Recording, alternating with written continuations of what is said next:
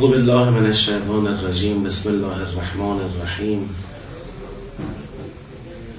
الحمد لله رب العالمین الله علی سیدنا و نبینا حبیب اله العالمین ابو القاسم المصطفى محمد.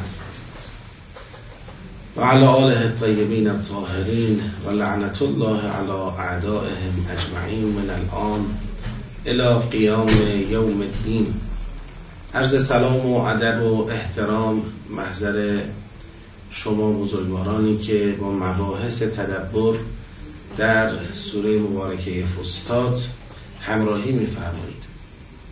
خدا رو شکر می‌کنیم که توفیق عطا فرمود. در پیشگاه مقدس کلام او حاضر بشیم و از خدای بزرگ آجزانه مسئلت می‌کنیم. ما را اهل فهم کلام خودش و عمل به آموزه های نورانی اون قرار بده به برکت صلوات بر محمد و آل محمد. اللهم صل علی محمد و آل محمد و عجل. خب ما برای تدبر در سوره مبارکه فستات در مرحله دو و سه قرار داریم. یعنی داریم سیاق ها را تشخیص میدیم و جمعبندی می‌کنیم. و تو این مرحله رسیدیم به سیاق سی و هشتم که از آیه دویست و بیست و هشت آغاز میشه تا دویست و سی و سه ادامه داره. در جلسه گذشته این سیاق رو اتصال درونی آیات رو در این سیاق بررسی کردیم و در حال جمعبندی این سیاق بودیم که وقتمون به پایان رسید و موکول شد به این جلسه. خدای بزرگ در این سیاق ابتدا میفرماید که زنان مطلقه باید سه ماه سه قرع یعنی سه طهر سه پاکی را صبر کنند. اینطور نباشه که به محض طلاق جدایی اتفاق بیفته. یعنی عده را خدا تشریع فرمود.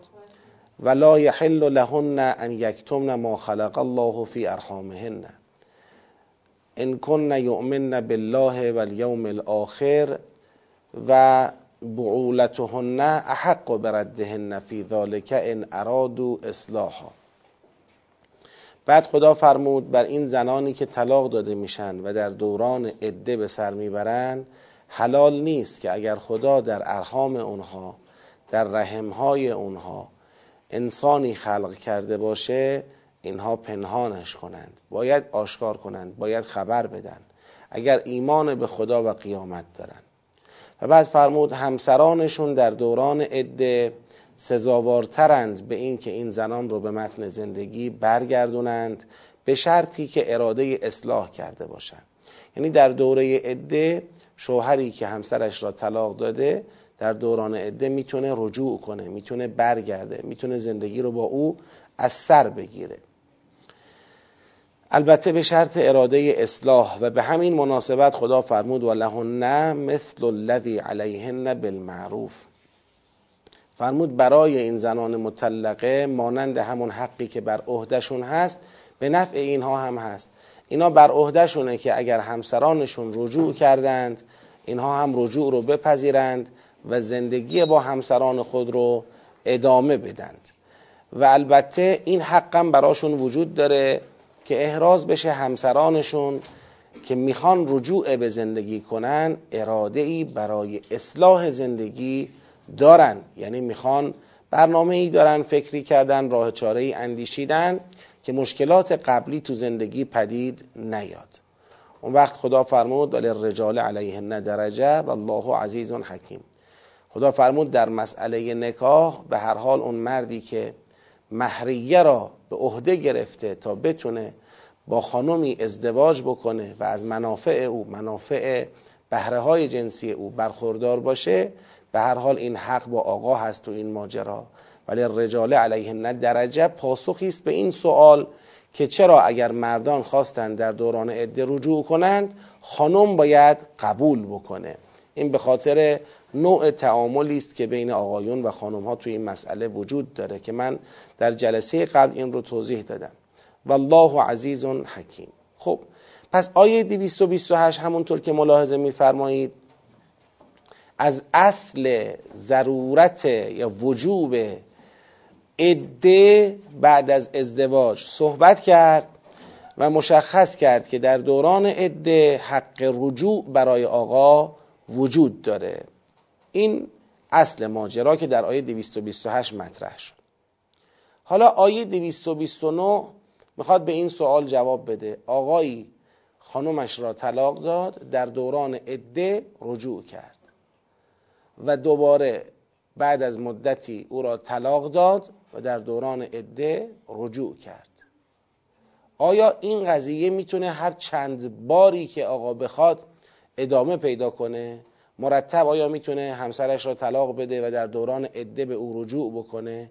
این قضیه همیشگیه یا محدودیت داره؟ خدا در آیه 229 میفرماید الطلاق مرتان. این که کسی بتونه طلاق بده طبق آیه 228 طلاق بده و رجوع بکنه این دوباره. بعد از هر دوباره طلاق اختیار داره که فامساکم به معروف همسرش را به معروف نگه بدارد او تصریح به احسان. یا همسرش را با یک احسانی با یک کرامتی رها کند که او برود. بعد از دو بار طلاق حق حفظ زندگی و یا رها کردن همسر وجود داره. و در هر این دو بارش میفرماید البته از خود همین مشخص میشه دیگه اینکه میفرماید بعد از دو بار حق نگه داشتن یا رهاسازی وجود داره از خود این فهمیده میشه که بار سومی وجود نداره. اگر طلاق سومی داده شد دیگه اختیار نداره زندگی رو نگه بداره. دیگه باید طلاق به نهایت خودش برسه. این مطلبی است. حالا دقت داشته باشید به این قضیه. الطلاق مرتان فامساک به معروف او تسریح به احسان. ولا یحل لكم ان تأخذوا مما آتیتموهن شیئا. در طلاق بر مرد حلال نیست که چیزی از مهریه را که به خانومش پرداخت کرده بخواد از او پس بگیره. دقت کنید. وقتی مرد می‌خواد همسر خود را طلاق بده باید مهریه, مهریه او را هم به شکل تمام و کمال به او بپردازه. و چیزی از مهریه او را نباید کسر کنه. ولا یحل لکم ان تأخذوا مما آتیتموهن شیئا. از آنچه به زنانتون دادید حالا هم دارید طلاقشون می‌دید حلال نیست بر شما چیزی را بگیرید. این مال طلاقی است که مرد اراده کرده طلاق داده دوران عده داره در دوره عده حق رجوع با مرده همه اینا اینجا لحاظ میشه. میفرماید الا ان یخافا الله یقیما حدود الله فان خفتم الله یقیما حدود الله فلا جناح علیهما فی مفتدت به تلک حدود الله فلا تعتدوها و من یتعد حدود الله فاولئک هم الظالمون. میفرماید که یک استثناء وجود داره. حکم کلی و حکم اولی اینه که اگر مردی خانمش را طلاق داد حق پس گرفتن این چیزی از مهریه را از او ندارد. اما یک استثناء وجود داره. یه وقت مرد و زن می‌بینن که ادامه زندگی ممکنه باعث بشه اینها نتوانند حدود الهی را اقامه کنند. نتوانند پای احکام دین و شریعت بیستند. طرفین تشخیص میدن که ادامه زندگی باعث میشه که به گناه بیفتند و خدایی نکرده حدود و احکام الهی را زیر پا بگذارن در این صورت قانون چیه؟ فهمد فان خفتم الله یقیما حدود الله اگر واقعا زوجین ترسیدند یا شماها ترسیدید که زوجین نتوانند حدود خدا را رعایت کنند. یعنی اینجا این آقا نیست که می‌خواد طلاق بده. طرفینند که به این نتیجه رسیدن ادامه زندگیشون برای اونها باعث به گناه افتادن اونها میشه. باعث تضییع حدود الهی میشه. باعث عدم رعایت حقوق متقابل میشه. واقعا این زندگی به نقطه ای رسیده که ادامش مورد رضایت خدا نیست. اگر چون این چیزی بود فلا جناح علیهما فی مفتدت بهی. در این صورت بر مرد و زن گناهی نیست که اون خانم افتدت بهی. یعنی یه بخشی از اون چرا که به او داده شده به عنوان مهریه یا کل آنچه را که به او داده شده و حق اوست به عنوان مهریه چه کنه؟ به عنوان فدیه بده یعنی در عوض طلاق بده. خوب دقت بکنید تا این مطلب رو براتون به تفکیک روشن کنم. ما دو نوع طلاق داریم. تا قبل از در واقع لا یحل لکم ان تأخذوا مما آتیتموهن شیئا تا خود اینجا تا تا مما آتیتموهن شیئا. صحبت از طلاق رجعی هست. طلاق رجعی نوعی از طلاقه که مرد اراده کرده طلاق بده همسرش را. حد اکثر هم دو بار این حق رو داره که می‌تونه رجوع کنه به همسرش در این دوران عده و بار سومی بار سومش رجوع نداره که حالا در آینده در ادامه آیات توضیح میده. در طلاق رجعی هیچ مقدار از مهریه را مرد حق نداره از همسرش بگیره. باید کامل تمام و کمال داده باشه. اگر داده پس نگیره اگر نداده بده. مهریه متعلق به همسرش هست و اینم حق رجوع داره حق طلاق داره هرچی این بحث شد. یه طلاق داریم به عنوان طلاق بائن طلاق بائن طلاقی است که رجوع درش وجود نداره. چون اصلا در این طلاق مرد نیست که طلاق داده صرفا و اراده کرده به جدایی حالا بخواد برگرده. در این طلاق طرفین ترسیدن نتونن حدود الهی را رعایت کنن و با همدیگه توافق کردن که از همچی بشن؟ جدا بشوند. به خاطر ترس از عدم رعایت حدود الهی. طلاق با این هم حالا اهل فقه می‌دونن دو مدل داره خلع و مبارات. خلع اون طلاق بائن است که فقط مهریه درش بخشیده میشه. مبارات طلاق بائن است که علاوه بر اینکه مهریه بخشیده میشه یه چیزی هم به آقا داده میشه که راضی به چی بشه؟ طلاق بشه و دست از این ادامه زندگی راضی بشه برداره. میفرماید اگر طلاق از روی خوف از عدم اقامه حدود الله تحقق پیدا کرد اون وقت گناهی نیست بر این که نه بر آقا نه بر خانم گناهی نیست که این خانم بیاد بگه من مهریم را بخشیدم. فی مفتدت بهی. آنچه را که از آقا به عنوان مهریه گرفته بود به او پس بده یا بخشی از اون رو پس بده یا یه چیزی هم بذاره روش به او بده. اینجا دیگه اشکالی نداره. چون یه توافق طرفینی توی این مسئله است برای اینکه این زندگی ادامه پیدا نکنه. خب اینجا دیگه ایرادی بر این نیست که حالا آقا بگه اشکال نداره زندگی رو تمام می‌کنیم. ولی اینجورم نشه که من تمام و کمال مهریه رو از دست بدم زندگی من به موازات اون از دست بدم. این نباشه. یه توافق با هم می‌کنن. فلا جناح علیه ما فی مفتدت بهی تلک حدود الله فلا تعتدوها و من یتعد حدود الله فاولئک هم الظالمون.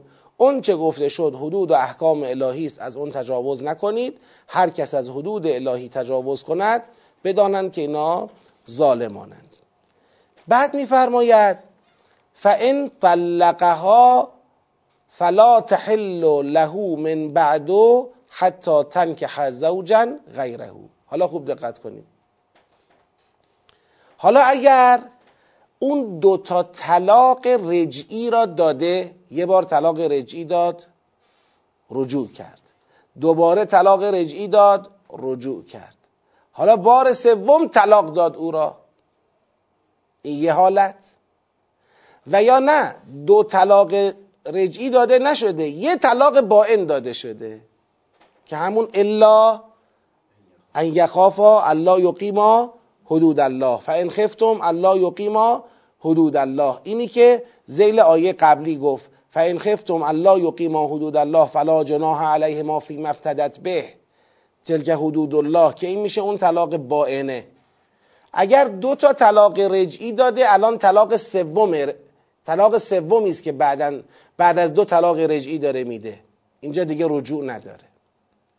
و یا اگر یک طلاق بائن داده یعنی خانم مهریه را بخشیده و طلاقش داده شده به عنوان فدیه عوض جانش عوض زندگی در واقع ادامه زندگی با اون آقا مهریه را بخشیده و طلاقش را گرفته. اینه. اگر چنین طلاق هایی رقم خورد فان طلقها. پس متوجه شدید چرا الان اون الا یخافا الا یقیما حدود الله را اونجا بیان کرد؟ چون این حکمی که در ادامه می‌خواد بگه این حکم این حکم انطلقه ها این دو تا مصداق داره. یه مصداقش طلاق سومی است که بعد از دو طلاق رجعی داده می شود که در آیه 228 تا الا ان یخافا الله یقیما تا, تا اینجا تا مما آتیتموهن شیئا. تا مما آتیتموهن شیئا. از 228 تا مما آتیتموهن شیئا این طلاق رجعی بود. دو بار طلاق رجعی این شکلی داده الان طلاق سومه یا نه یه طلاق بائن داده در این مهریه را خانم بخشیده آقا او را طلاق داده. اگر اینطور طلاقی بود فان طلقها مرد همسرش را طلاق داد فلا تحل له. دیگه این خانم بر او حلال نیست. من بعد بعد از این طلاق حتی تنک زوجا غیره. تا وقتی که با یه مردی غیر از اون آقا نکاح بکند فان طلقها پس اگر اون مرد او را طلاق داد فلا جناح علیهما ان یتراجعا ان ظنا ان یقیما حدود الله. اون وقت گناهی نیست بر اونها که با هم به هم رجوع کنند.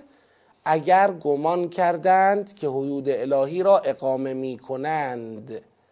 اگر گمان کردند که حدود الهی را اقامه می کنند. و تلک حدود الله یبینها لقوم یعلمون. و این حدود خداست که تبیین می‌کند آن را برای قومی که می‌دانند بله آیه 230 من الان یک مطلبی راجع به آیه 230 گفتم. این مطلب رو موکول می‌کنیم به یه بررسی فقهی. حالا از نظر فقهی باید حکمش تو فقه بررسی بشه. ظاهر این که 230 اینجا آمده یعنی بحث انطلقها فلا تحل له من بعد. ظاهرش اینه که شامل دو جور طلاقه. یکی طلاق رجعیه در واقع طلاق سوم بعد از دو طلاق رجعی. یکی طلاق بائنی که طرفین گمان کردن حدود خدا را نمی‌تونن رعایت کنن. علت این که من میگم ظاهر آیه اینه یعنی استظهار حداقل بگیم. دو چیزه. یکی سیاقه. خوب دقت کنید.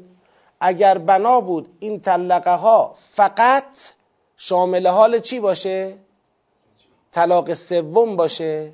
اگه بنا بود طلقه های آیه 203 230 فقط شامل طلاق سوم باشد. خب جاش اینجا بود. الطلاق مرتان فامساکم به معروف او تسریح به احسان ولا یحل لكم ان تأخذوا مما آتیتموهن شیئا فان طلقها فلا تحل له من بعد حتی تنکح زوجا غیره. یعنی دیگه اون الاه اینجا جاش نبود یا اگرم اینجا بیان شده بود یه قرینه ای لازم داشت که متوجه بشیم در حد معترضه است مثلا. این الا تا اینجا رو مجبور میشیم در این صورت چی بگیریم؟ تو پرانتز بگیریم به حالت معترضه بگیریم و امثال اینها. خب اشکال نداره. میگیم آقا اصلا به حالت معترضه می‌گیریم. اما از اون طرف می‌بینیم دقیقا توی آیه بعدی عبارتی به کار رفته که این عبارت قرینیت داره بر این که اون طلاق با این هم مد نظره. چرا؟ این بحث ان ظنا ان یقیما حدود الله. شما نگاه کنید تو این عبارت میفرمود که الا ان یخافا الله یقیما حدود الله فان خفتم الله یقیما حدود الله فلا جناح علیه ما فی مفتدت به. تلکه حدود الله یعنی طلاق بائن را آورد. زیل چی قرار داد؟ خوف از عدم اقامه حدود الله در حالی که تو طلاق رجعی صحبت از حدود الله و خوف از عدم اقامه حدود الله و بخشیدن مهریه و اینا نبود. آقا آقا می‌خواست خانمش رو طلاق بده. ولو که اصلا خوف عدم اقامه حدود اللهی هم در کار نبود. خب همین عبارت حدود الله را اینجا تو طلاق سوم داره به کار می‌بره.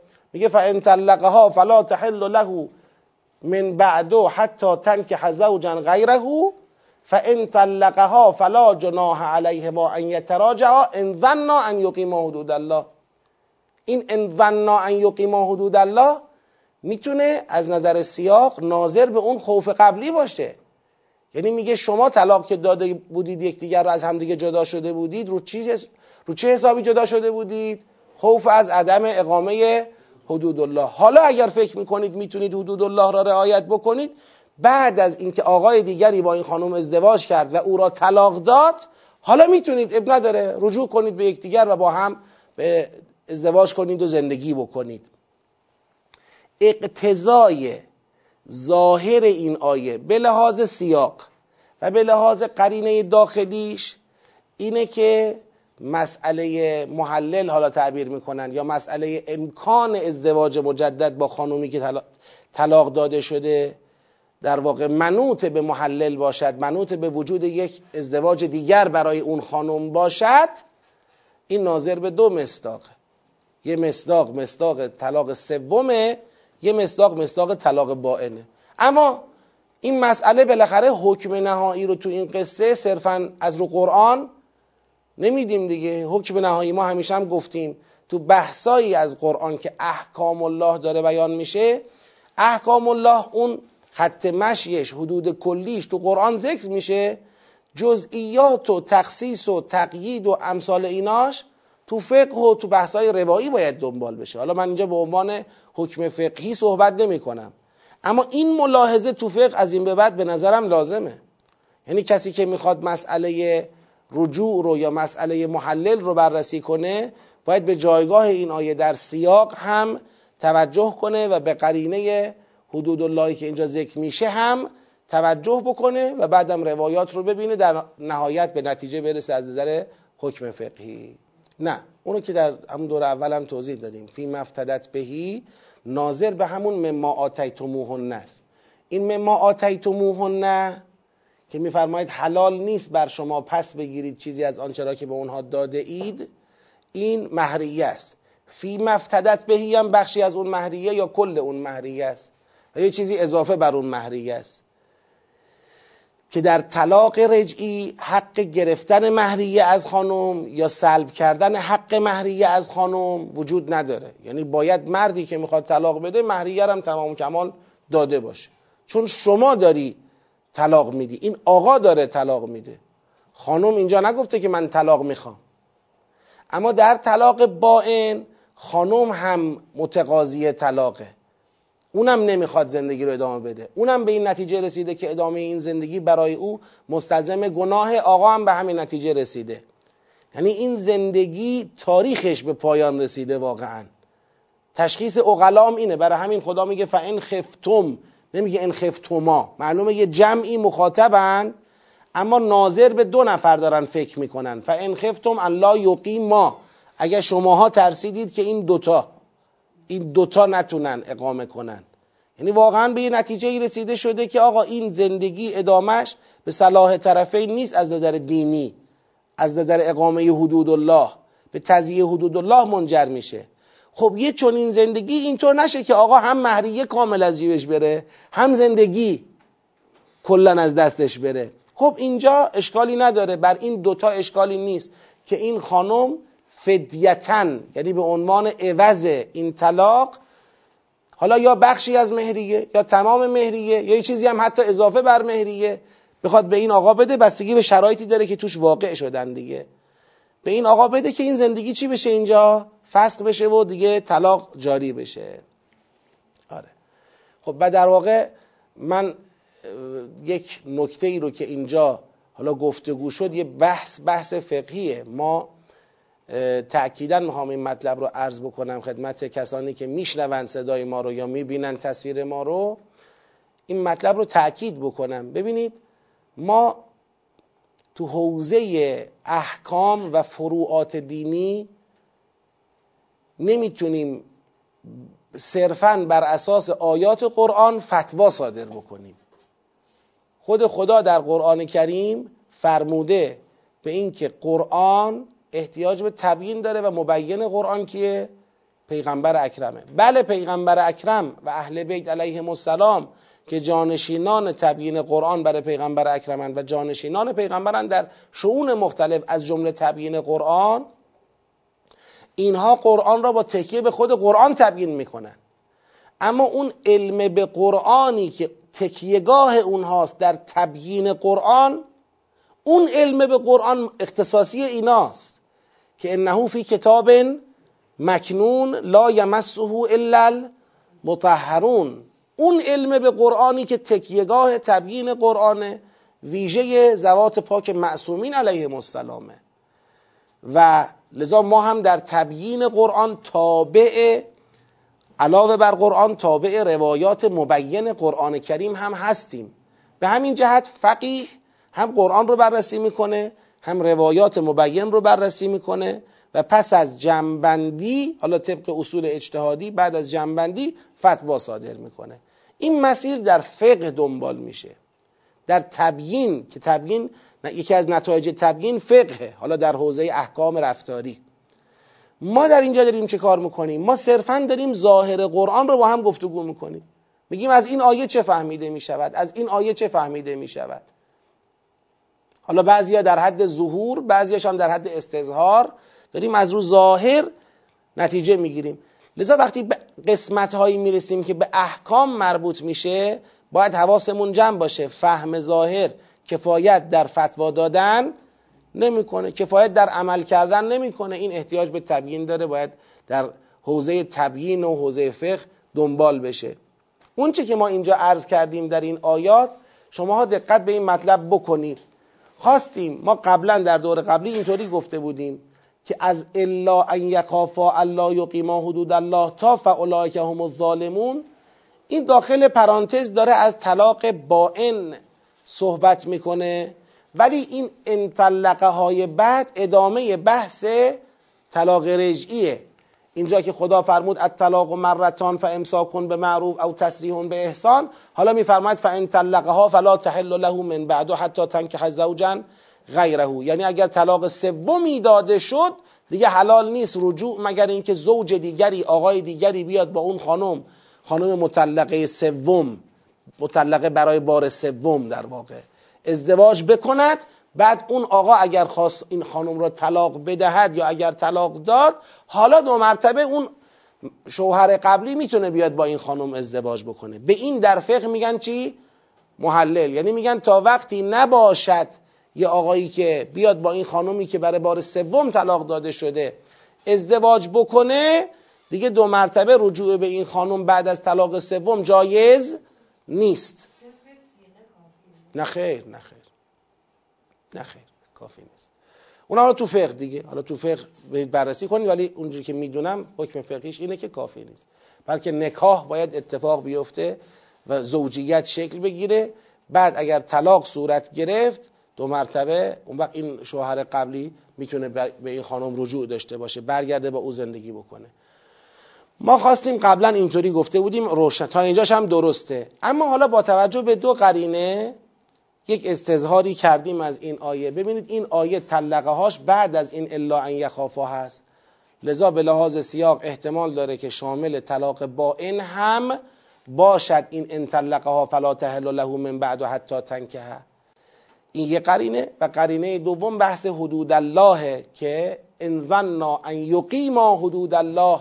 چون بحث حدود الله تو طلاق رجعی مطرح نبود. تو همین پرانتز دا... که می‌گفتیم پرانتز مربوط به طلاق بائنه همینجا مطرح بود که فرمود ان خفتم الله یقیما حدود الله فلا جناح علیه ما فی مفتدت بهی و الی آخر. با این دوتا قرینه به نظر می‌رسه که اقتضای ظاهری این آیه ناظر به دو طلاق باشد طلاق سوم و طلاق بائن اما حکم در این باره نمیدیم این تابع فقهه خیلی خوب.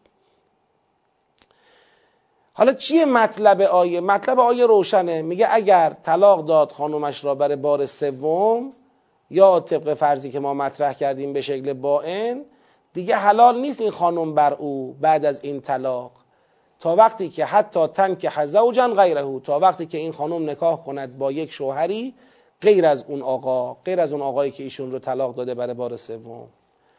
فاین طلقها حالا اگر این شوهر دوم این خانم رو طلاق داد و از این خانم جدا شد فلا جناح علیهما. اون وقت بر این خانم و شوهر اول گناهی نیست که ان یتراجعا که نسبت به هم رجوع داشته باشند منتها به شرطی که انونا به شرطی که بر این باور باشند که انشاءالله می توانند ان یقیما حدود الله می توانند حدود خدا را اقامه کنند و این احکامی که بیان کردیم و تلک حدود الله یبینها لقوم یعلمون.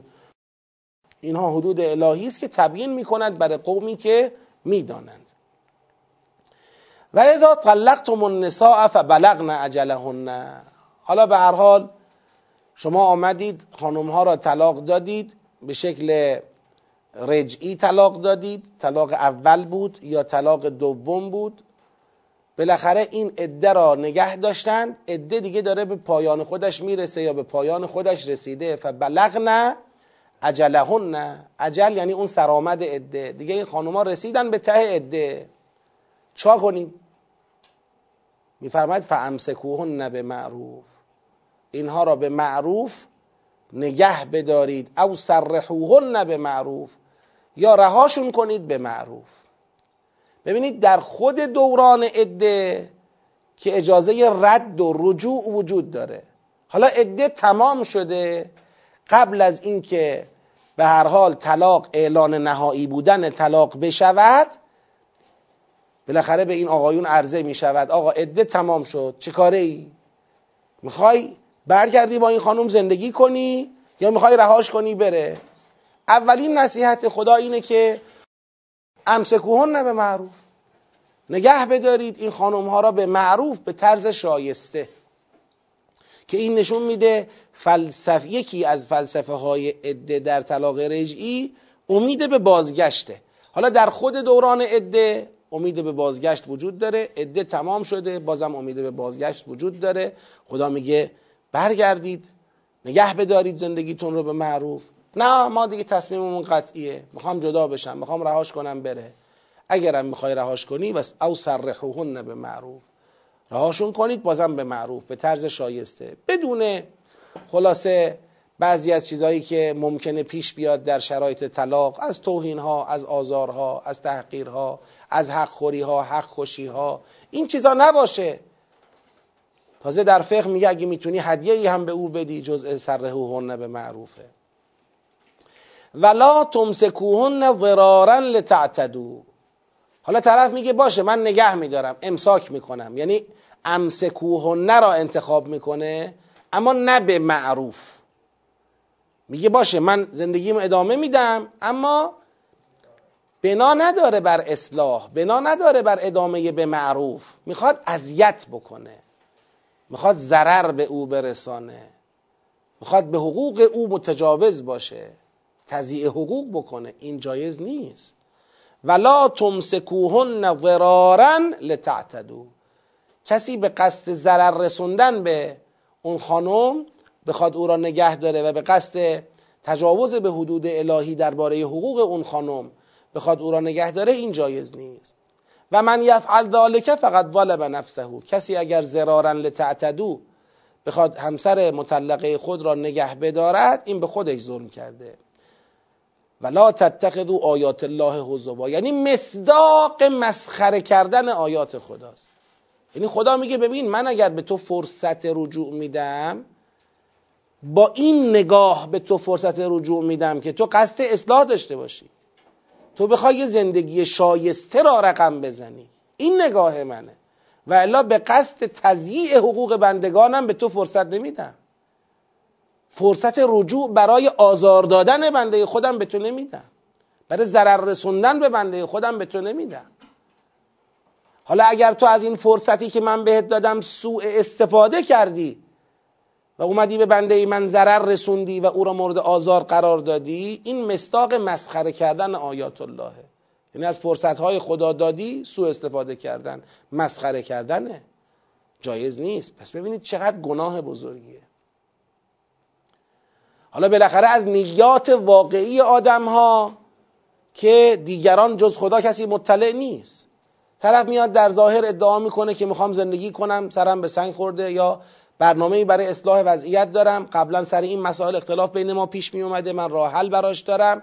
هرچی انشالله می‌خوایم زندگی خوبی داشته باشیم. خب بقیه هم حرفای او رو میشنون ممکنم باور بکنن بالاخره همراهی با او می‌کنن و هرچی اما نیات درونی برای خدا که آشکاره. مردم رو شاید بشه با حرف با صحبت با نمی‌دونم بالاخره ادعا قانع کرد. اما خدا به حقیقت دل ما که مطلعه. یه نفر اگر واقعا می‌خواد نگه بداره تو دلش اینه که حالش جا میاره. بذار. من هنوز باش کار دارم. مثلا. حالا ترک کنه بره کتک بزنه تضییع حقوق کنه هر چیز دیگری که مستاق ضرر زدن باشه مستاق ضرر رسوندن باشه. این خداوند می‌فهمد این مسخره کردن آیات الله جرمش ببینید در چه تراز میاد بالا. یعنی یه بار اینه که خدا بگه مثلا صرفا فسقه. حالا فسق خیلی ممکنه مصادیقی داره که مصداق یعنی فسق هست ولی مصداق مسخره کردن آیات الله نیست. گناه دیگه همین. اما یه بار یه فسقی است یه گناهی است که اینو خدا عنوان تمسخر آیات الله روش می‌ذاره. یعنی اون گناه در حد گناه کافران مثلا مسخره کننده دین. تا این حد میره بالا. خب ببینید چرا؟ این نشون دهنده اون میزان اعتنای پروردگار به حقوق بندگان و در اینجا به حقوق اون خانمی است که طلاق داده شده و الان آقا می‌خواد به او رجوع بکنه. و البته این یک سرفصلی برای مسلحان اجتماعی هم هست برای حاکمان شرع هم هست که بفهمن رجوع به صرف یه ادعا یعنی یه مقدار به این رجوع بار بدن. آقا من دارم بر میگردم خب برمیگردی اراده اصلاح داری؟ آقا من دارم بر میگردم خب برمیگردی واقعا تصمیم داری این خانم منافعش حفظ بشه؟ تو زندگی تو نباید بهش لطمه بخوره نباید بهش ضرر برسه. من برمیگردم. برمیگردی واقعا نیت داری که زندگی یعنی یه مقداری باید بهش بار داده بشه. همینجوری برمیگردم و عملا نیت من خدای نکرده نیت ضرر رسوندن این که خب خیلی افتضاح میشه. خیلی وقتا دقت بفرمایید.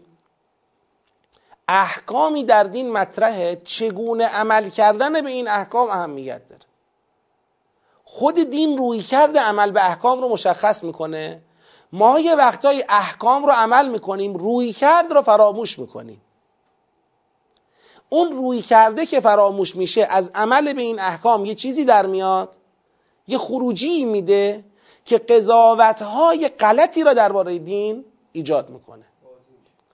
مثلا شما فرض کنید حکم قصاص داریم حکم قطع دست دزد داریم اینا احکام دینه دیگه احکام قرآن دیگه.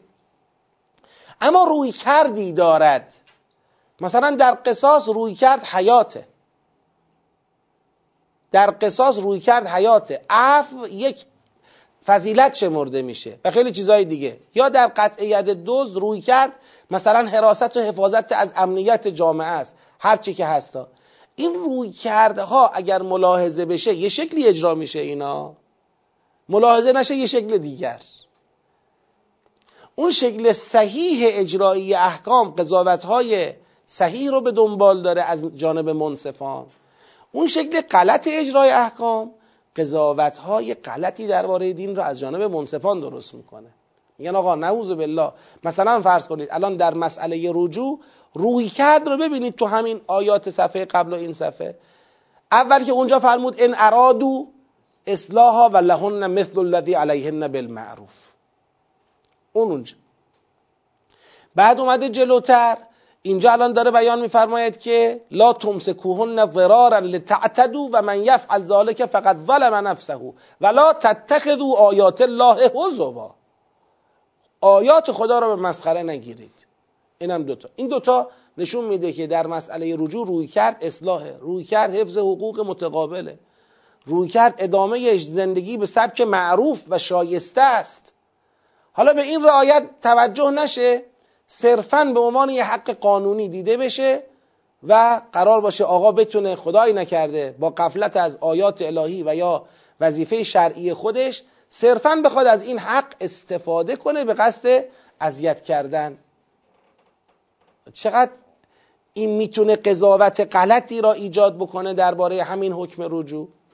که حکم رجوع حق رجوع به آقا داده شده ولی حواسی به حفظ حقوق خانم وجود مثلا نداشته. نه حواس هست خدا حواسش هست. ماها غفلت کردیم. ماها اونجوری که باید دنبال نکردیم. ولا تمسكوهن ضرارا لتعتدوا و من ذلك فقد ظلم نفسه ولا تتخذوا آیات الله هزوا واذكروا نعمت الله علیکم و ما انزل علیکم من الكتاب والحکمه. به طور کلی ذاکر نعمت خدا بر خودتون باشید. اینجا مصداق نعمت خدا چیه که باید ذاکر باشید؟ ما انزل علیکم من الکتاب والحکمه. همین کتاب و حکمتی که بر شما نازل کرد. یعنی بالاخره شما باید سبک زندگیتون سبک طلاقتون سبک رجوعتون باید فرق بکنه با کسی که کتاب و حکمتی بر اون نازل نشده. شما کتاب و حکمت براتون نازل شده. یعظکم بهی. خداوند به واسطه کتاب و حکمت به شما نصیحت می‌کند. و اتقوا الله و علموا ان الله به کل شیء علیم. تقوای الهی پیشه کنید. بدونید خدا همه چیز را می‌داند. و اذا طلقتم النساء فبلغن اجلهن. حالا زنان را طلاق دادید اینام عدهشون به سر آمده و الان اون آقا می‌خواد چیکار کنه؟ می‌خواد با این آقا بیاد با این خانم زندگی بکنه. میفرماید فلا تعضلوهن ان ینکحن ازواجهن اذا ترابوا بینهم بالمعروف. مانع اینها نشوید که نکاح کنند با همسرانشون در صورتی که تراو بینهم بالمعروف. در صورتی که یه ترازی بالمعروفی بین این دوتا چی شده؟ اتفاق افتاده. خوب دقت کنید راجع به این آیه نکته ارز بکنم.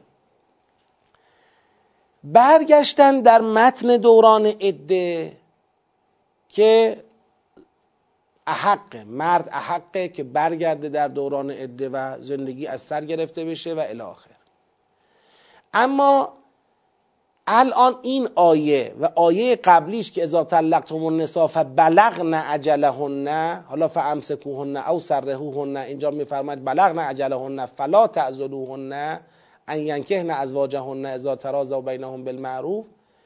اینجا یه برگشتنی است مثل اینکه بعد از پایان عده ولی هنوز قبل از اعلان نهایی شدن چی؟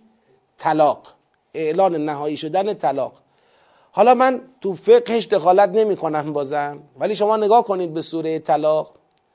سوره طلاق وقتی داره احکام طلاق رو بیان می‌کنه خدا میفرماید که خب مردی که زنانش زنش رو طلاق داده طلقوهن لعدتهن در دوره عده حق اخراج زن از خانه را ندارد. زن هم حق ترک منزل را به عنوان اینکه از زندگی برود ندارد.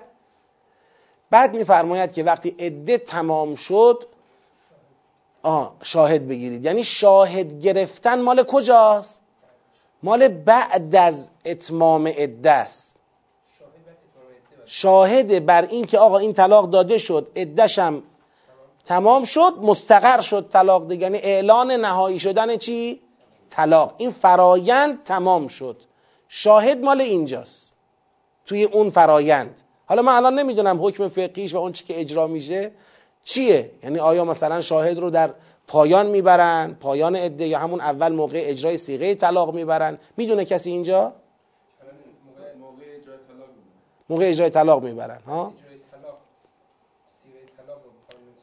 سیغه طلاق رو که می‌خوان جاری کنن ظاهرا شاهد می‌گیرن اینطوریه. خب؟ حالا کاری ندارم با اونش. سیغه طلاق رو که می‌خوان جاری کنن شاهد می‌گیرن. حالا من با این مسئله میگم دخالتی تو این ندارم. اما اونی که از قرآن فهمیده میشه اینه که شاهد میاد که اون نهایی شدن طلاق را شهادت بده. برای همین فاشهدو ذوی عدل منکم که در سوره طلاق میاد بعد از پایان عده و تصمیم آقا به تمام کردن زندگی است. تا انتهام شاهد باشه. حالا ارزم اینه. اینجا که میگه بلغن نه فرض اینه که آقا در دوره عده رجوع نکرده. اما الان تو اون نقطه ای که دیگه باید نهایی بشه قضیه. اینجا یه فرصت مجزایی است. در آیه قبلی هم بیان فرمود اذا طلقتم النساء فبلغن اجلهن فامسكوهن به معروف او سرهوهن به معروف. این امساک یا تصریح غیر از اون ردی است که در دوره عده حق او بود می‌تونست برگرده. حالا بر نگشته الان عده تمام شده. امساک یا تصریح تصمیم بگیر. نصیحت اول امساکه. حالت دوم تصریحه اگه خواستی امساک بکنی زرارن نباید باشه. چه امساک چه تصریح باید به معروف باشه. خب این حرفا زده شد. حالا الان تو این قسمت خانواده اون خانم این وسط حضور دارن. مثل اینکه اینجا تو این جریان بالاخره بعد از دوران عده نظر خانم هم چیه؟ بالاخره مهمه. اونم باید راضی بشه. فرق می‌کنه با اون ردی که در دوران عده بود و اونجا صرف اینکه آقا اراده اصلاح کرده بود و این قضیه به نحوی احراز شد کفایت می‌کرد. اما اینجا یه ترازی لازمه. میفرماید اذا طلقتم النساء فبلغن اجلهن حالا خانواده خانوم آی دل سوزان آی عاقلانی که اینجا حاضرید فلا تعضلوهن ان ینکحن ازواجهن اذا تراضوا بینهم بالمعروف. مانع اونها نشید مانع این خانم ها نشید که نکاح داشته باشن با همسرانشون همون همسرانی که اینا رو چی کرده بودن؟ طلاق داده بودن. اذا تراضوا بینهم بالمعروف. وقتی که طرفین بین یکدیگر بالمعروف به رضایت رسیدن شما اینجا مانع نشوید. کاسه داغتر از آش نشوید. ذالک یوعظ بهی من کان منکم یؤمن بالله والیوم آخر این وضعی است که اگر کسی مؤمن به خدا و قیامت باشه این وضع به درد او می‌خوره. ذالکم از کالکم و از هر این پاکزه تره این طاهر تره. والله یعلم و انتم لا تعلمون. خدا می‌داند شما نمی‌دانید. ممکن بود کسی حالا من فکر می‌کنم تو دور اولم ما همین مطلب رو گفته باشیم. ممکن بود کسی در این آیه بیاد اینطوری بگه بگه که آقا طلاق داد تمام شد همه چی جدایی صورت گرفت. الان دوباره اون آقایی که طلاق داده برگشته میگه می‌خوام با این خانم چه کنم؟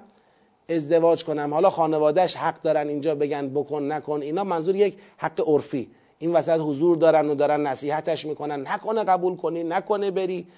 مگه قبلا با او زندگی کردی؟ چه گلی به سر تو زده که الان دوباره می‌خوای با او زندگی بکنی یا امثال این حرفا؟ این فضا ممکنه اینجا چی باشه؟ تصور بشه.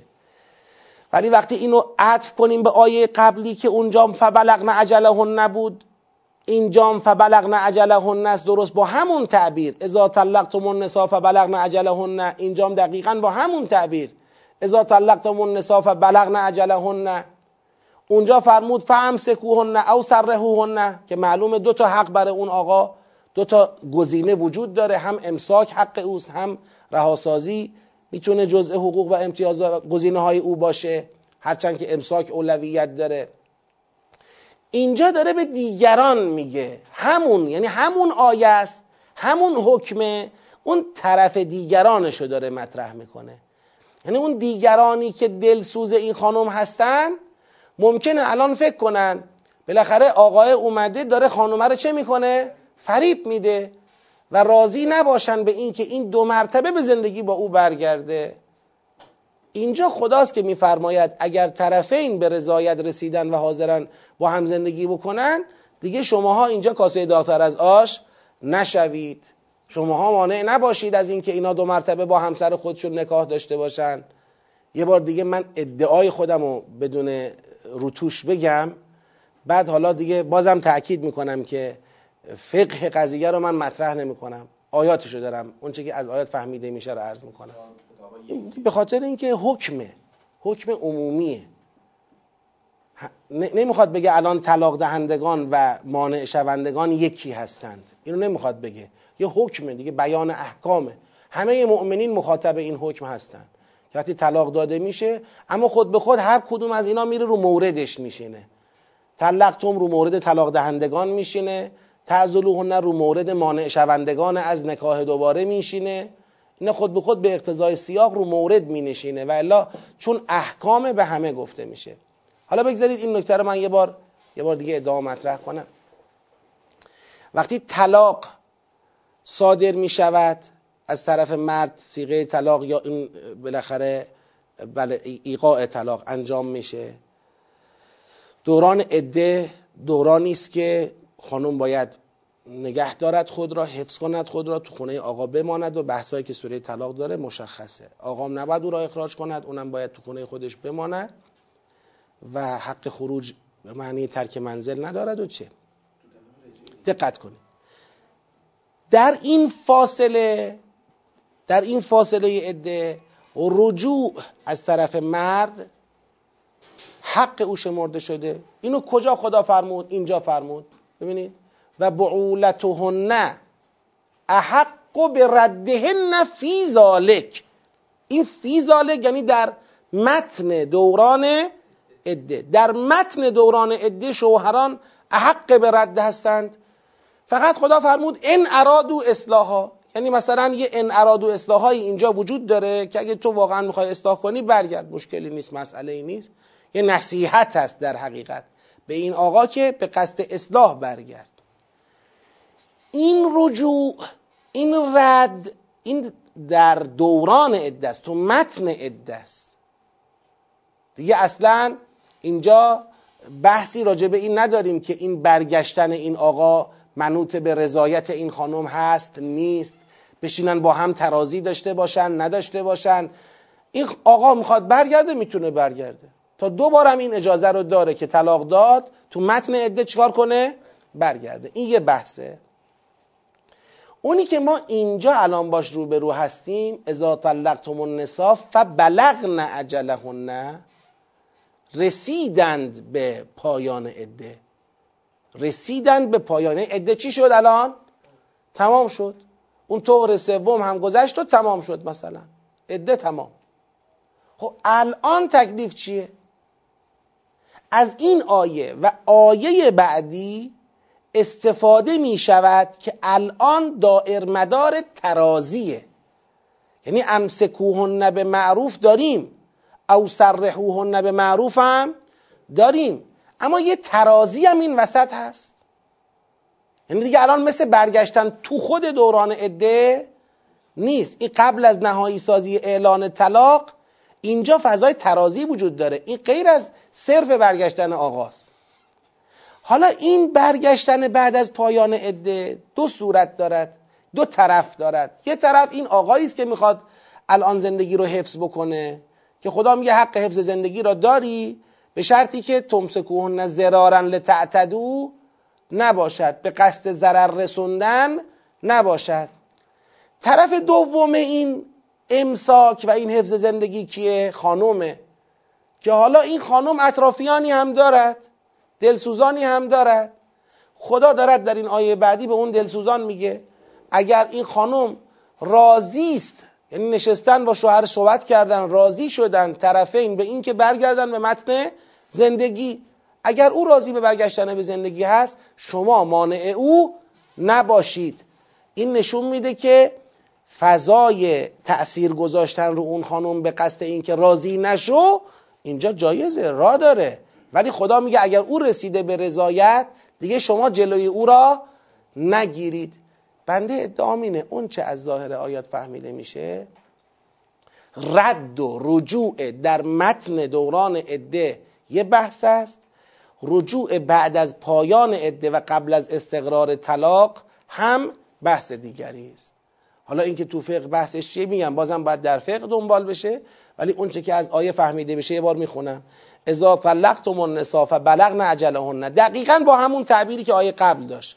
اذا طلقتم النساء فبلغن اجلهن اونجا فرمود امسکوهن به فامسکوهن به معروف او سرحوهن به معروف ولا تمسکوهن ضرارا لتعتدوا. اون حکم آیه قبل بود. اینجا میفرماید و اذا طلقتم النساء فبلغن اجلهن فلا تعضلوهن ان ينكحن ازواجهن اذا تراضوا بینهم بالمعروف.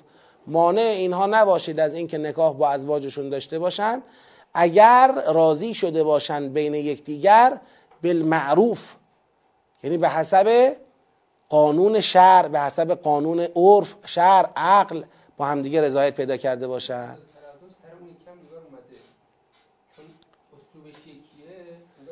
می‌خوام بگم این طرف دوم همونه دیگه. یعنی اون از سمت آقا داشت حرف می‌زد که تو حق امساک داری ولی حق ازرار نداری. این از طرف خانوم داره حرف می‌زنه که اینم حق قبول داره. خانوادهش حق مانع شدن. ندارن وقتی او راضی شده. این دوتا رو کنار هم بگذاریم مکمل یکدیگر بدانیم. ببینیم این مسئله رجوع بعد از پایان عده قصهش با رجوع در دوره عده فرق داره.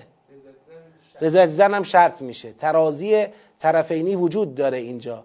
لذا شاید کسی یعنی بعید نباشه کسی اینجا ان ینکحنه را دلیلی بگیره بر لزوم اجرای سیغه مجدد. لزوم اجرای سیغه مجدد چون بلغن اجلهن دیگه عجل تمام شده. ممکنه کسی این رو دلیل بر این مطلب بگیره و الی آخر. حالا اون کلیت مطلب آیه معلومه. بعدم میفرماید حالا یکی دیگه از فروعات بحث طلاق مسئله چی میشه؟ رضاعه شیر دادن میشه. و الوالدات و یرضعن اولادهن حولین کاملین. کلا مادران دو حول کامل دو سال کامل فرزندانشون رو شیر میدن. لمن اراد ان یتم الرضاعه بر اون مادری که بخواد اتمام کنه تمام کنه دوره شیردهی را این دوره دو سال کامله. خب در این دو سال کامل این خانومی که داره طلاق داده شده و فرزند اون آقای طلاق دهنده را دارد شیر می‌دهد و علی المولود له رزقهن و کسبتهن بالمعروف. اون آقایی که به هر حال این ولد این فرزند فرزند اوست و این خانم مطلقه فرزند او را شیر داده در این دو سال توی این دو سال رزق و کسوه یعنی خوراک و پوشاک اون خانم بر عهده کیه؟ بر عهده این پدره بالمعروف طبق عرفش طبق حقش اونچه که بالاخره شعنش هست. البته لا تکلف و نفس الا وسعها هیچ کس بیش از وسعش مکلف نیست. نمیشه این آقا رو بیش از توانش به رزق و کسبتی فراتر از توانش مکلف کرد. در دایره توانش چه اینکه لا تضار والدتون به ولدها ولا مولود له به ولدهی چه اینکه قانون کلی اینه هیچ والده ای به خاطر ولد داشتن متحمل ضرر نشود. و اینکه هیچ مولود مولود له یعنی پدری به خاطر ولد متحمل ضرر نشود. یعنی تو این چارچوب برید جلو.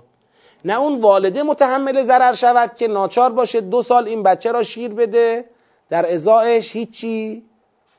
حالا نه اجری بابت شیر نه رزقی نه کسوتی هیچی. نه, خوراکی نه پوشاکی. این ضرر برای اوست. نه این آقا متحمل ضرر بشه که حالا که بچه را دادم مادر شیر بده دیگه مثلا طوری بیان ببرن این واجبات نفقه یا بحثای اجرت شیر و اینا رو که من دیگه مفلس بشم بیچاره بشم. بگن آقا مثلا هر بار که شیر میده اینقدر هزینهشه بعد رزقش اینطوریه کسبتش اینطوریه یه چیزی ببرن یه تصمیمی بگیرن که دیگه اینم زمین گیر بشه. هیچ کدوم اینا نشه. آره یعنی اون در سوره مبارکه طلاق هم فرمود که در واقع یه تشاوری بین این دوتا لازمه. با هم دیگه بشینن مسلحت یکدیگر را بسنجن با هم مشورت بکنن ببینن که چه راهی رو در پیش بگیرن که هیچ کس متضرر نشه. حالا در این فاصله بالاخره آقا از دنیا رفت و علل وارثه مثل ذالک وارث همون تکلیف به عهدشه تا پایان این دو سال. یعنی نمی‌تونه وارث بگه که خب بابام بود دیگه بابام مرد. تموم شد. دیگه الان من عهدهدار تکلیف ایشون نیستم. نخیر و علی الوارثه مثل ذالک حالا فان ارادا اگر طرفین نشستن این مسائل رو با هم سنجیدن دیدن یه راهی که نه اون ضرر کند نه این ضرر کند وجود ندارد. یعنی واقعا دیدن که نمیشه اینجا یه تصمیمی گرفت که طرفین متضرر نشوند. تصمیم گرفتن فصالا عن تراب که در واقع از روی ترازی طرفینی این بچه را مادرش شیر ندهد. اگر یه ترازی طرفینی ببینید اینجا خود به خود ترازی شکل می‌گیره. چون اون حنانت و محبت مادری به شکل طبیعی او اقتضا می‌کنه که خانم مایل این بچه را چه کنه؟ شیر بده. از اون طرف این آقا هم می‌دونه که این بچه را بخواد به از این خانومی که مادرش تحویل بگیره و بخواد خودش یا به کس دیگه بده که او را تر و خشک بکنه. اون حنانت مادری اون محبت مادری ای بسا کامل نباشه و اون حقوق بچهش کامل رعایت نشه. لذا یک تمایلی وجود داره به اینکه این اتفاق بیفته. اگر طرفین رسیدن به اینکه راهی نداره یعنی بخوان این کار رو بکنن متحمل ضرر میشن یا هر دو یا یه طرف. لذا ترازی تشاور و ترازی اقتضا کرد که رها کنن. بگن اصلا از خیر شیردهی این مادرم گذشتیم. فان ارادا فصالا عن تراض منهما و تشاور فلا جناح علیهما گناهی بر اون دوتا نیست که این فصال انجام بشه. و این اردتم ان تسترضعوا اولادکم فلا جناح علیکم اذا سلمتم ما آتیتم بالمعروف و اتقوا الله و ان الله بما تعملون بسیر پس اگر اراده کردید که برای فرزندانتان استرزاع بکنید یعنی کسی را به عنوان اینکه به او شیر بدهد در نظر بگیرید فلا جناح علیکم گناهی بر شما نیست. اذا سلمتم ما آتیتم بالمعروف. وقتی که با تسلیما آنچه را که بالمعروف می‌دهید بدهید. یعنی واقعا در پرداختن حق اجرت رضاعه تسلیما با کمال میل اجرت رضاعت را بدهید. اذا سلمتم ما آتیتم بالمعروف. و تقوا الله و تقوای الهی پیشه کنید و علمو ان الله به ما تعملون بسیر این تیکه پایانی داره چی میگه؟ این تیکه پایانی از یک جهت مکمل اون فسالنه حالا فسالن انجام شد بچه از مادرش گرفته شد الان چیکارش کنم؟ این پدره میگه چیکارش کنم؟ این بچه رو. کی شیر بده؟ میگه گناهی نداره که شما استرزا کنی یعنی یک دایه برای او اجیر کنی این دایه فرزند تو را شیر بدهد. فقط شرطش اینه که باید اون ما آتیتون بالمعروف را اون حق اجرت شیردهی را با کمال میل به او تسلیم بکنی. یعنی اینجا دیگه صرفه و اما و اگر و اینا نداشته باشی؟ این یه مطلبه. بعد کلیت این حکم شامل حال خود اون زنان مطلقه هم می‌تونه بشه. که اگر شما داری فرزندت را میدی به یک مادری اون مادر شیر بده خب بحث رزق و کسبت به عنوان اینکه مادرش داره شیرش میده شما می‌خوای مادرش شیرش بده که تکلیفته. اما ما آتیتون بالمعروف هم سر جاشه که اجرت شیردهی اوست. این می‌تونه کلیت شامل حال اونم بشه. بازم تصمیم تو این حوزه را باید به فقه سپرد. اما اونچه که اقتضای قطعه پایانی آیه است می‌تونه اینم باشه. نه این مال خان... بعد از اینکه به دایه سپردی اذا سلمتم ما آتیتون بالمعروف دیگه مال خانم مطلقه نمیشه مال همون دایه میشه. اونی که من عرض کردم این بود که کلیت این حکم که در استرزاع اجرت باید داده شود بابت شیردهی. خب؟ این اجرت می‌تونه شامل حال اون زن مطلقه هم باشه وقتی داری بچه رو میدی اون شیر بده. چون صدر آیه به اجرت شیردهی اشاره ای نکرد. فقط به رزق و کسبت اشاره کرد. گفت اون خانومی که مطلقه است و داره بچه رو شیر میده رزقش و کسبتش در دوره شیردهی بر عهده کیه؟ بر عهده مرد. از باب اینکه بچه رو داده به مادرش داره شیر میده بعد رزق و کسبت رو تأمین کنه. اما آیا صرفا رزق و کسبت است؟ یعنی مثلا خوراک و پوشاکشه صرفا؟ یا اینکه اجرتی بابت شیردهی هم می‌تونیم می‌تونه طلب بکنه؟ می‌خوام بگم الان این کلیت قطعه پایانی آیه که لزوم پرداخت اجرت بابت شیردهی هست این می‌تونه شامل حال همون مادری که طلاق داده شده هم باشه. فقط اگر اون از اون مادر فسال اتفاق افتاد دیگه برای اون دایه بعدی رزق و کسوت لازم نیست. اما این جاریه همچنان. ما آتیتون بالمعروف سر جای خودش هست. حالا میگم جزئیات احکامی رو نمی‌تونیم فقط رو آیه ما. اگر می‌تونستیم قرار بود فقط رو آیه صحبت کنیم شاید می‌تونستیم یک استنتاجی اینجا داشته باشیم. اما اونقدر تو احکام تخصیصات و تقییدات و جزئیات وجود داره و که قرآن در مقام بیان اونها نیست. که ما بخوایم الان وارد این حوزه بشیم یه مقدار اینجا دستمون خالیه. احتیاج داریم به روایات تبیینی تا بتونیم مطلب رو به شکل تمام عرض بکنیم. تمام. ما تا آیه 233 آمدیم. چه اتفاقی افتاد؟ اصل بیان احکام یعنی احکام طلاق رجعی بیان شد. درسته یه پرانتزی باز شد برای طلاق باین اما طبق همون که در دور اول و در همین جام تاکید کردیم بحث اصلی بحث طلاق رجعی بود. اون در حد استثناء مطرح شد. مسئله رجوع در طلاق رجعی بعد از طلاق سوم مطرح شد.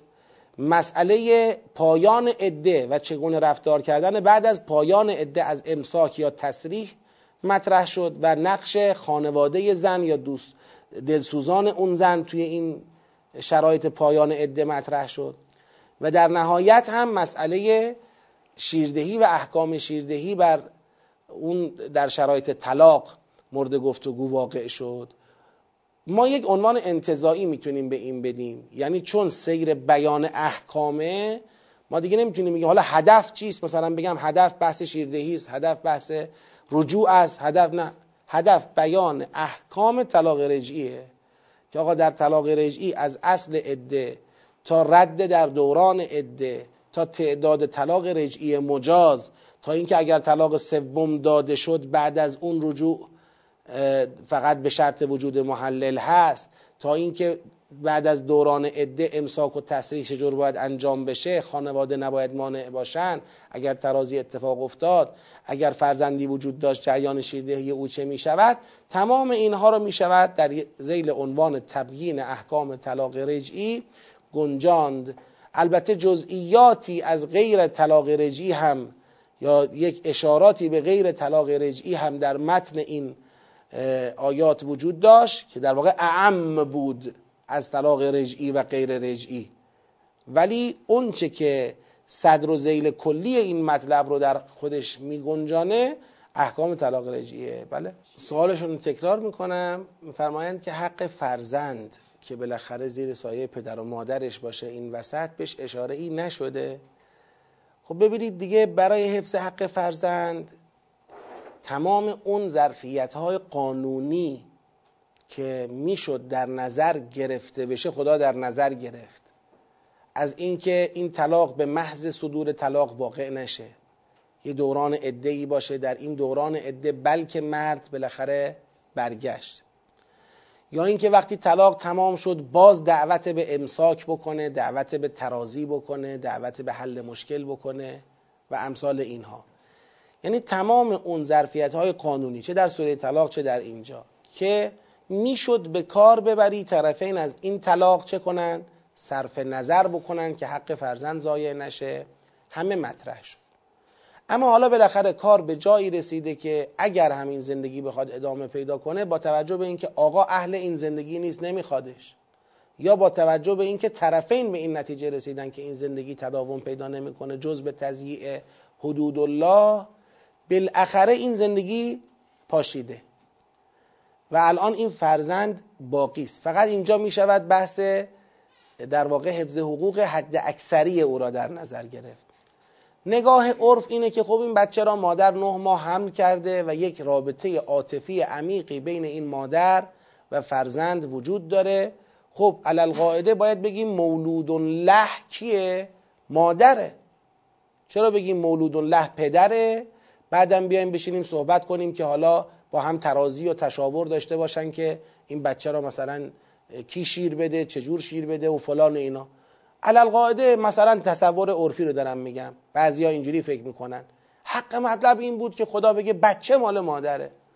خب ببینید توی نگاه سریع ارزم به خدمت شما حالا نمی‌خوام اسم سطحی روش بذارم. توی نگاه سریع و یک بعدی صرفا به مسئله عاطفی نگاه کردن بله ممکنه این قضاوت به ذهن برسه. مادر نه ماه هم کرده و رابطه مادر فرزندی یه رابطه عمیق و یک رابطه عاطفی شدیدی هست. خب. اما مسئله که مهمترین مسلحت این فرزنده ولایت و سرپرستی و عهدهدار بودن امورات او هست. این چیزی است که در نگاه کلی و کلان بیشتر حفظ مسلحت فرزند اینه که تصمیم برای او کی بگیره؟ پدرش بگیره. حالا یا پدر راضی باشه این بچه مثلا در آغوش مادرش بماند طرفین با هم ترازی داشته باشن توی این مسئله. با نظارت پدر یا با علم و اختیار و آگاهی پدر هزانت سپرده بشود به مادر. خب یه چیزی. یا اینکه نه بنا به مصالحی لازم بدون فرزند خودش رو خودش در واقع به عهده بگیره و امورات او رو انجام بده تا به مقصد برسد و چیزهای دیگه. چون پدر به اقتضای اون ساختار وجودی امر ولایت بر عهدشه یعنی سرپرستی امر فرزند بر عهده اوست حفظ مسلحت حد اکثری فرزند اینه که اینجا قرآن حکم بده به اینکه راجع به او کی تصمیم بگیره پدرش تصمیم بگیره. که آیا هرچند که حالا توی بحث دوره رضاعت و تو امثال اینها قرآن راهو باز کرده که آقا شما بدید مادرش شیرش بده اجرت اونم بدید رزق اونم بدید کسبت اونم بدید. طبیعیه که میل پدرم همین باشه. که این بچه رو او به دنیا آورده هیچ کس بهتر از او برای پرورش دادن این و تر خوش کردن این نیست. به شرط یه حقوقش رو حفظ کنه البته. خب حالا این چیه؟ یه نگاه دقیق تر بندازیم. ببینید الان بالاخره بعد از طلاق مسئله ازدواج بازم در میانه. حالا این خانومی که فرزند در آغوش داره از اون آقا خب این بخواد ازدواج کنه با فرزندی که دارد. این چه شرایطی داره؟ اون آقا با فرزندی که دارد بخواد ازدواج کنه چه شرایطی داره؟ طبیعتا به اقتضای تفاوت نقشی که اینها بناس تو زندگی ایفا کنن حل این مسئله برای آقا بسیار آسون تره تا برای خانم. خانم قرار اگر زندگی شروع بکنه قرار تو این زندگی نقش همسر ایفا بکنه و نقش مادر برای فرزندان اون شوهر ایفا بکنه. این تنافی بسیار در واقع تضاد بسیار زیاد و حد اکثری پیدا می‌کنه با مسلحت فرزندی که از شوهر دیگر با خودش داره تو این خونه می‌بره. در حالی که برای آقا قصه فرق می‌کنه. آقا خودش داره یک زندگی را تشکیل میده و می‌تونه با این شرایط این زندگی را تشکیل بده و حقوق فرزندش رو به شکل حد اکثری حفظ بکنه. حالا اینا چیزایی که ما داریم میگیم در حد فواید و حکمه. و اصل مطلب اون ولایت است که حالا خود اون مسئله ولایت تابع یک سری مسائل در واقع ساختار وجودی و غیره هست و در جای خودش گفتگو بشه. یعنی در واقع اون بحث افزایش دوران عده در مورد مواردی که خانم ها باردار هستند تا پایان دوره بارداری یا مسئله امسکوهن به معروف یا سرهوهن به معروف همه اینا برای حفظ حقوق همین فرزنده که کمترین آسیب متوجه او بشه. ولی اینم باید در نظر بگیریم که به هر حال آسیب منتفی مطلق نمیشه دیگه. این اتفاقی است که داره میفته و یه سری آسیب ها ناگزیر هست. فقط اونچه که احکام دین دنبال می‌کنه به حد اقل رسوندن این آسیب ها هم برای زوجه نیست که دارن از هم جدا میشن هم برای فرزندی که از این طلاق داره بر جای میمانه. بله؟ کاهش هم هست. بله ده روز مونده. بله. بله. فقط افزایش نیست. یعنی توی یه سری موارد افزایشه توی یه سری موارد اتفاقا کم میشه. به جای سه ماه ده روز پنج روز مثلا باقی میمونه که دوره حمل تمام بشه مثلا. تو فقه این هست که حد اکثرش رو باید در نظر گرفته بشه. خب این یه بحث دیگه است. حالا اینو باید بیرون از این جلسه بررسی کنید دیگه. ببینید کدومه. خب از این بگذریم. بتونیم اگر از این فرصت استفاده کنیم حداقل اتصال درونی سیاق بعدی رو بگیم. سیاق بعدی سیاق 39 از آیه 234 تا 235 فقط دو تا آیه هم داره. والذین یتوفون منکم و یذرون ازواجا لا جناح علیکم فیما عرضتم بهی من خطبت النساء. مسئله عده وفاته از ملحقات بحث قبلیه ولی خودش یه بحث مستقلیه راجع به وفات. حالا شوهری از دنیا رفته همسر او زنده است. این خانم لازم از چهار ماه و ده روز چه کنه؟ یه تربس نه چهار ماه و ده روز صبر کنه. چهار ماه و ده روز ازدواجی نداشته باشه. این میگن دوران عده. با اینکه شوهر او از دنیا رفته دیگه قرار نیست دوباره زنده بشه برگرده یا هر چیز دیگری. ولی همینطوری هم این خانم نمی‌تونه وارد زندگی بعدی بشه.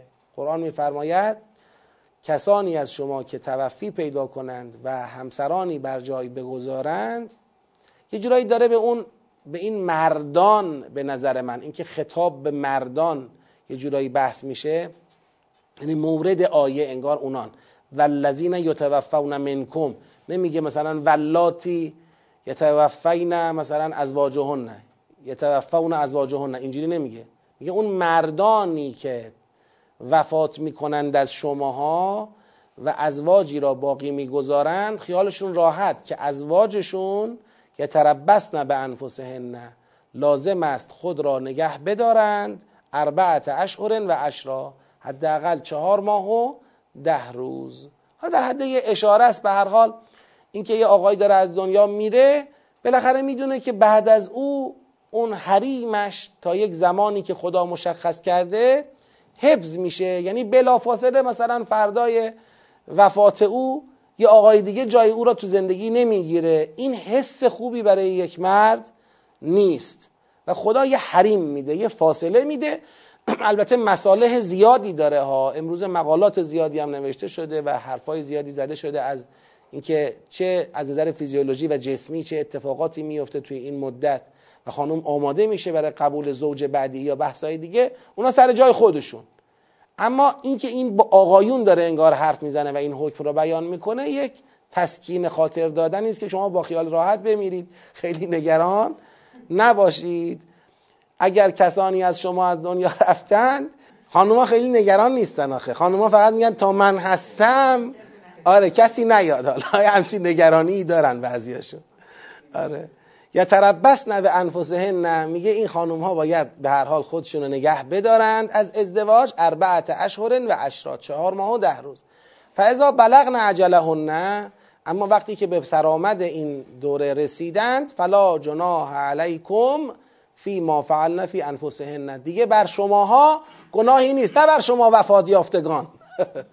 یعنی بر شما مردم بر شما مؤمنین که الان این خانم شوهرش مرده می‌خواد شوهر کنه. آخه بعضیا خیلی غیرتی میشن تا آخر. یعنی فکر می‌کنن که اگر یه خانمی شوهرش مرد تا وقتی زنده است باید غیرت به خرج بدن. و مانع ازدواج مجدد او بشن.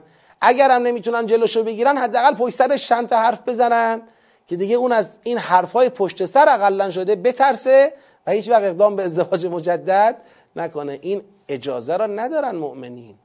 آقا این خانم وظیفه شرعیش اینه که چهار ماه و ده روز صبر کنه. بعدش هم مجازه که ازدواج بکنه هیچ حرف حدیثی هم نداره. حالا که در فقه اسلامی مستحب معکده یعنی باید یعنی باید در حد وجوب نیست در حد مستحب معکد یه توصیه اکیده به اینکه برید ازدواج بکنید دیگه زندگیتون رو ادامه بدید دیگه.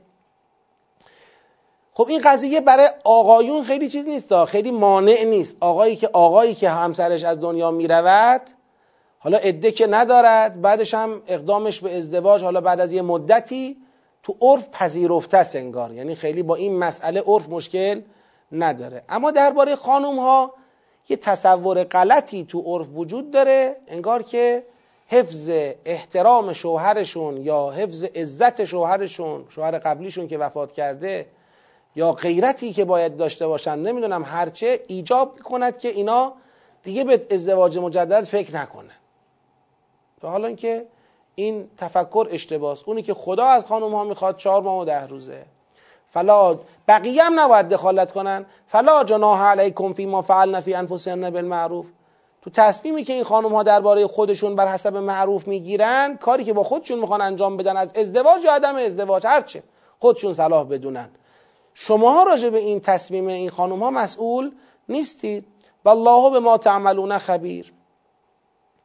خب به تناسب همین مسئله یه دغدغه مطرح هست حالا این خانومه شوهرش فوت کرده دیگرانی نسبت به او نظر دارن که با او زندگی بکنند بالاخره می‌دونن خانم خوبیه می‌خوان باش زندگی کنن. شوهرش هم که از دنیا رفته بحث خواستگاری از خانم به میان میاد که همسرانشون از دنیا رفته.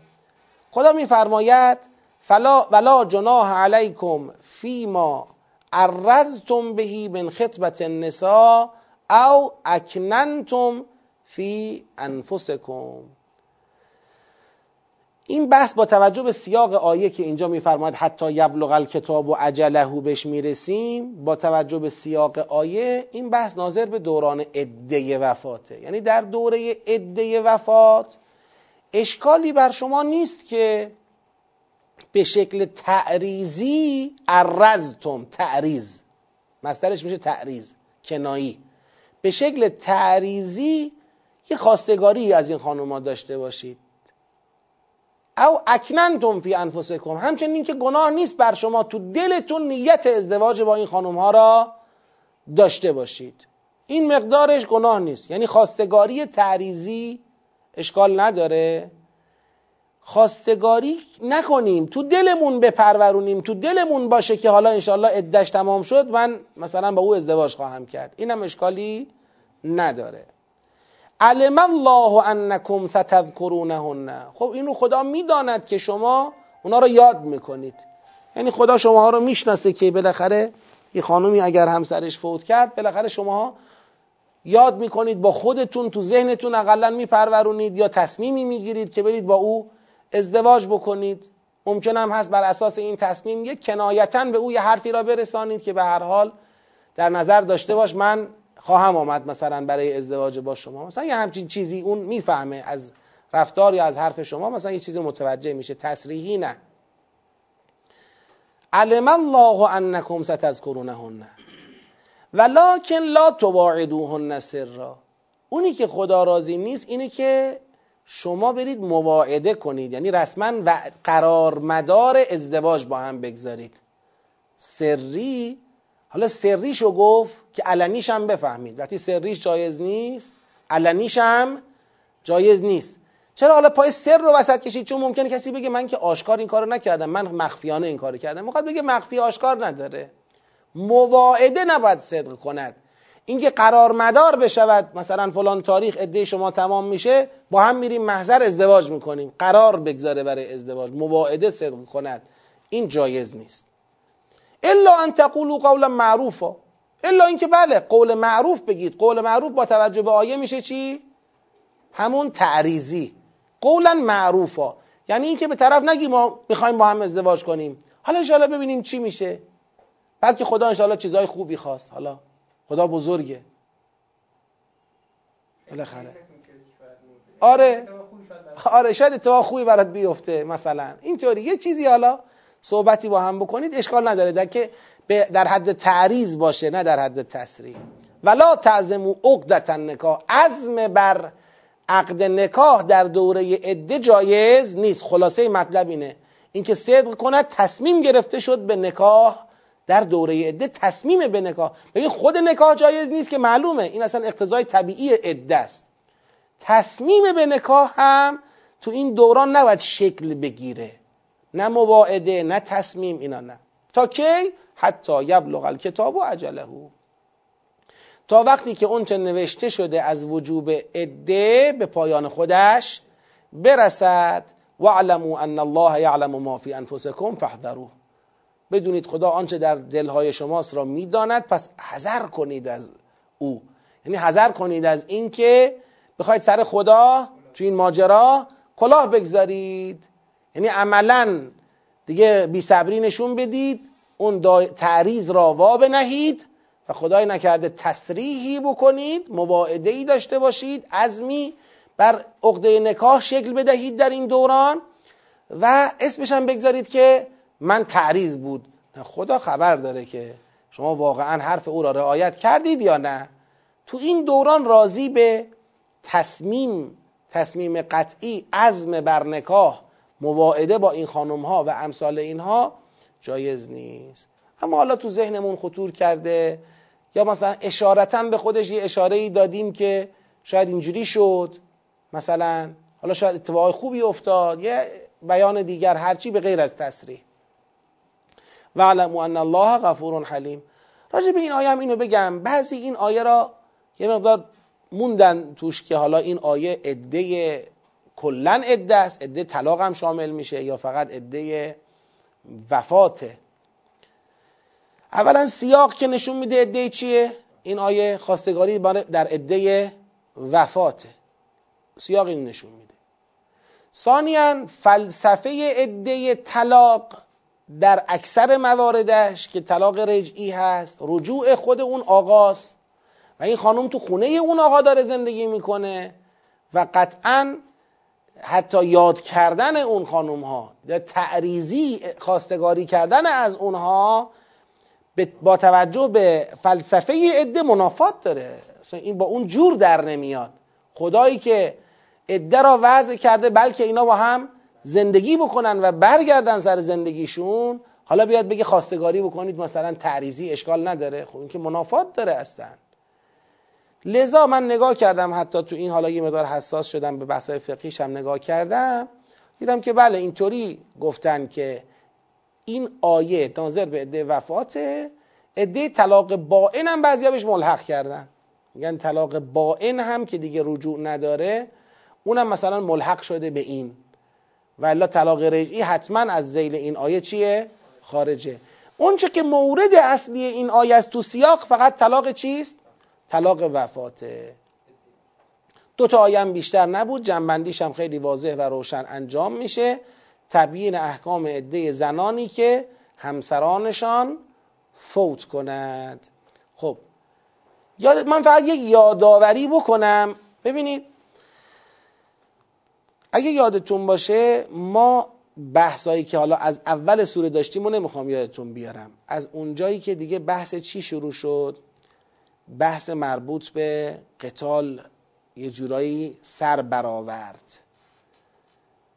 و خدا مشخص کرد که به هر حال باید آماده باشید برای اینکه این دستگاه استکبار را که اصلا فلسفه دین نفی نظام طبقاتی بوده این استکبار رو باش مقابله کنید. تسلیم که نشید هیچ باید باشون قتال بکنید. زیل بحث قتال وارد شد به این که مثلا خمر و میسر حرام است و ایتام باید چجوری بشوند و بعد از اون مثلا تو همون زیل همون بحث فرمود نکاح چون این است و چنان است و دیگه بعدش اومد تو بحثای مربوط به خانواده و زنان و مردان و طلاق و بحثای مربوط به این و اینا. این حواسمون باشه. ما الان دو مرتبه قرار برگردیم تو چی؟ تو بحثای قتال. علم تر الملع من بنی اسرائیل؟ که دیگه بحثای مربوط به قتال رو دو مرتبه از سر می‌گیرد و ادامه می‌دهد. نوع بیانش هم مثل کتب علیکم القتال نیست که بگیم اول بحث قتاله. یا مثلا لا اینا نیست. بلکه مثال می‌خواد بزنه برای قتال. و این نشون میده که تمام این بحثای خانواده که الان ما اینجا داشتیم اینا همه مثل داخل یه پرانتزی میمونه در بحث قتال. چه ربطی واقعا وجود داره بین این بحثای خانواده و بحثای قتال؟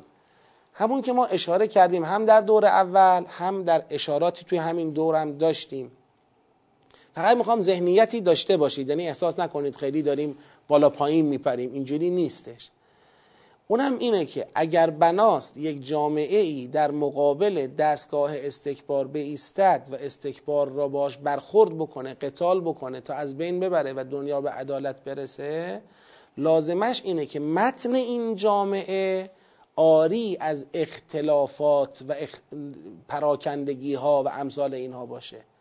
یعنی تأمین یا تصویب قوانینی که اختلافات داخلی را توی این جامعه به حد اقل برسونه. مهمترین بسترش کجاست؟ خانواده است. حالا بحثای داخلی بالاخره سلول هایی که پیکر یک جامعه را می‌سازن خانواده ها هستند. لذا وضع قوانین برای شرایط بحرانی خانواده ها تو این فضا کاملا معنی داره. این تصویب قوانین در جهت تأمین اون انسجام. نمی‌خوایم بگیم صرفا کار کرده و از این قوانین تأمین انسجام برای تحقق قتال ها نه. خود اینا موضوعیت دارد. اما چرا در این جایگاه واقع شده؟ بحث ما اینه. چرا احکام خانواده را آورده؟ مثل یه پرانتزی باز و بسته کرده در داخل بحث قتال قرارش داده؟ این به خاطر اینه که اون هدف راهبردی و مهم دین که تحقق عدالت جهانیه و جز با قتال اتفاق نمیفته اون احتیاج به یک انسجام داخلی داره و این انسجام داخلی از تو متن خانواده هاست. قرار باشه که حقوق و قوانینی برای تأمین انسجام داخلی وجود نداشته باشه اونم محقق نمیشه. جبهه اسلام هم ضعیفه در مقابل جبهه کفر. و عملا اون اهداف مهم و کلان دین همواره رو زمین میمونه. این نشون میده که پس این مطلب جایگاهش توی سوره در راستای اون هدف کلی سوره هستش. حالا اجمالا خواستم یه اشاره داشته باشم تا به خواست خدا در جلسات آینده بتونیم بحث رو تکمیل بکنیم. جهت تعجیل در فرج پرشکوه امام زمان علیه السلام شادی قلب نازنین اون حضرت سلامتی وجود مقدسش اجماعا صلوات.